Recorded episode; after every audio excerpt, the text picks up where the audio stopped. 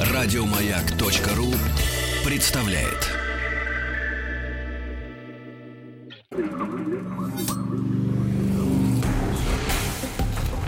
Объект 22. Эффект Стаховского. Это «Эффект Стаховского», объекты, явления и процессы, получившие название в честь исторических или вымышленных персонажей. Я Евгений Стаховский, выпуск 35-й «Ошибка Берксона». Ошибка Берксона – положение в условной вероятности и статистике, неверное заключение о зависимости явлений, названное по имени американского врача и статистика Джозефа Берксона. Будучи руководителем отдела биометрии и медицинской статистики в клинике Майо, это Рочестер, штат Миннесота, Берксон стал одним из основателей медицинской статистики. Изучая клинические архивы, он обнаружил некоторые закономерности, вызвавшие его живой интерес. Естественно, в клинику обращались люди с теми или иными заболеваниями. Параллельно у них могли обнаружить и какое-либо другое конкретное заболевание, а третье заболевание в этой группе не наблюдалось. Таким образом, вычислялась своеобразная закономерность между заболеваниями, по сути являющейся ошибкой, ведь в эти статистические данные не попадали здоровые, или, скажем, безалаберные люди, потому что они просто не обращались в клинику. Подобные выводы позволили Берксону в середине 20 века описать модель ошибок, противоречащую классической модели. Суть ее в том, что два независимых события становятся условно зависимыми, если, по крайней мере, одно из них происходит. Ошибка Берксона, иногда называемая парадоксом, довольно сложная конструкция, и проще всего объяснять ее на примерах. Сам автор довольно скептически относился к связи, например, между курением табака и заболеванием раком. Он писал, что рак — это биологическая, а не статистическая проблема. В то же время он был озадачен тем, что курение табака связано не только с болезнями легких, но и с дюжиной других заболеваний, поражающих различные системы организма. По его мнению, идея, что табак может быть настолько ядовит, по сути, неправдоподобна.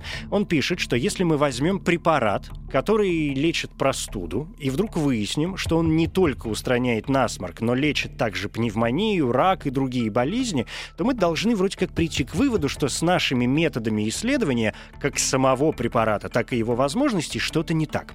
Дальше больше. Исследуем зависимость между диабетом и высоким давлением. Скажем, возьмем город, в котором живет 1000 человек.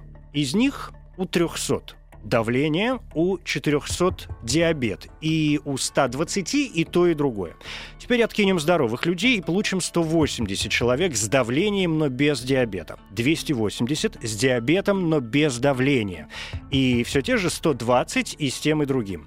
А теперь вывод. Из 400 диабетиков в госпитале у 120, а это 30%, высокое давление, но 180 человек с давлением не больны диабетом, и надо быть сумасшедшим, чтобы решить, что высокое давление защитит вас от диабета. Да, оба явления вроде как связаны, но не тем, что одно зависит от другого, а тем, что оба они заставляют вас обращаться к врачу.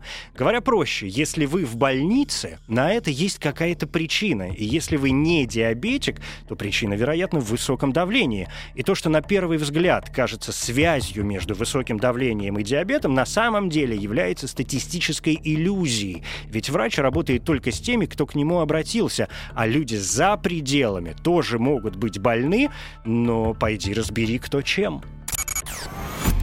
Возьмем другой известный пример. В городе живет 100 девушек. Из них 10 красивые, 10 умны, и только одна и красивая и умна сразу. Тут все просто. Если мы проведем два независимых конкурса и из 10 красивых выберем одну самую умную, то из 10 умных самой красивой, скорее всего, окажется та же, что победила и в первой категории. Теперь взгляд со стороны. Вы рассказываете вашему гостю о том, что в вашем городе 19 самых-самых-самых самых девушек. 19, потому что одна есть и в том, и в другом десятке. Ваш гость вычисляет, что вероятность того, что девушка умна, равна 10/19. А вероятность того, что девушка и умна, при условии, что она красива, снова составляет все ту же 1/10. Он же выбирает умную теперь только среди красивых, а не из всех девушек вообще. И ваш друг делает вывод, что среди красивых умные встречаются реже, а среди умных реже встречаются красивые, чем если выбирать из всех девушек вообще. Тут работает, повторюсь, предвзятость выборки. Говоря по-научному, систематическая ошибка отбора, при которой выводы, сделанные относительно одной группы, могут оказаться неточными вследствие неправильного отбора в эту группу. Это вот, знаете, как... Самый понятный пример. Как в старой истории про умных и добрых дельфинов, которые подталкивают заблудившихся пловцов к берегу и тем самым их спасают. Мы же не можем услышать рассказы тех, кто утонул. Тех, кого дельфины толкали совсем в другую сторону. Это эффект Стаховского, эмоциональная реакция, чувство удовлетворения, испытываемое от получения новых знаний, практическая польза которых не очевидна. Эффект Стаховского.